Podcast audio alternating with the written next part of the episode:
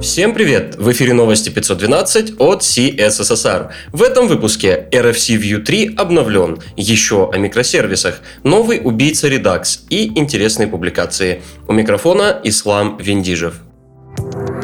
Интересные публикации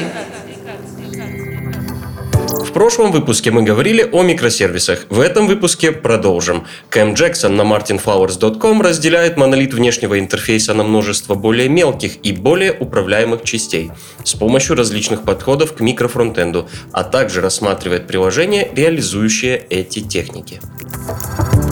Далее, наш комрад Артем Арутюнян написал своего убийцу редакса, эффектора и MobX. Приложение получилось статически типизированным, с инъекциями зависимостей и бьющее по рукам за плохой код. В репозитории проекта приведен основной список отличий от популярных стейт-менеджеров. Хотим обратить ваше внимание на репозиторий со списком пакетов для ноды, который разделен по категориям. Тут найдется все, от дебага и профилирования до работы со стримами и базами данных.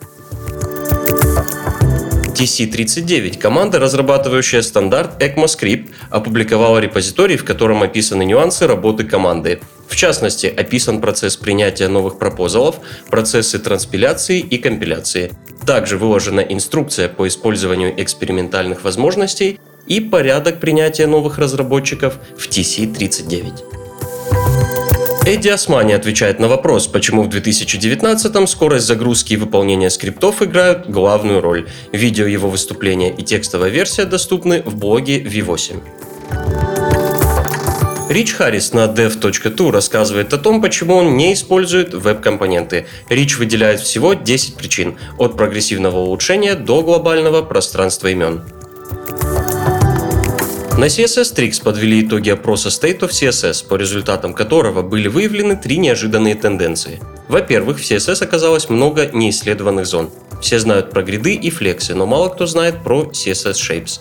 Во-вторых, прогнозируется рост популярности CSS фреймворков, использующих атомарный подход. И в-третьих, технологии, связанные с CSS и CSS окружением, начинают превращаться в зоопарк, наподобие того, что сейчас есть в JavaScript.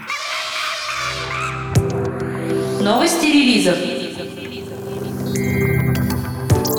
Вышел эликсир версии 1.9, вводящий новую систему релизов, позволяющую упаковать ваше приложение вместе с зависимостями и развернуть где-либо еще в автономном режиме. Вышел Nginx 1.17.1, устранены краши рабочих процессов и обновлена директива хэш. Также обращаем внимание на выпуск NGS версии 0.3.3, в котором добавлена переменная process для работы с различными окружениями. И устранены проблемы, о которых сообщалось в ходе фазин-тестирования.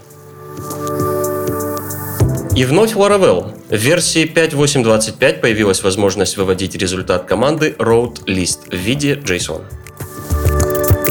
Safari Technology Preview 86 доступен для скачивания. В новой версии расширенный поинтер события, поддержка метода MatchAll для строк, фиксы веб-инспектора и новая экспериментальная фича WebShading. Обновился Stable-канал для отслеживания разработки Chrome OS. Из заметных изменений возможность подключать Android-устройство через USB на Linux и возможность файловым программам работать с Documents Provider API. Первый выпуск нового браузера Firefox Preview для Android завершает неделю релизов. Среди основных фишек Firefox Preview – JIT-компиляция, повышающая производительность, включенная по умолчанию защита от трекинга, многофункциональная адресная строка и авангардный UI. Все подробности ищите в официальном блоге Firefox. К другим новостям.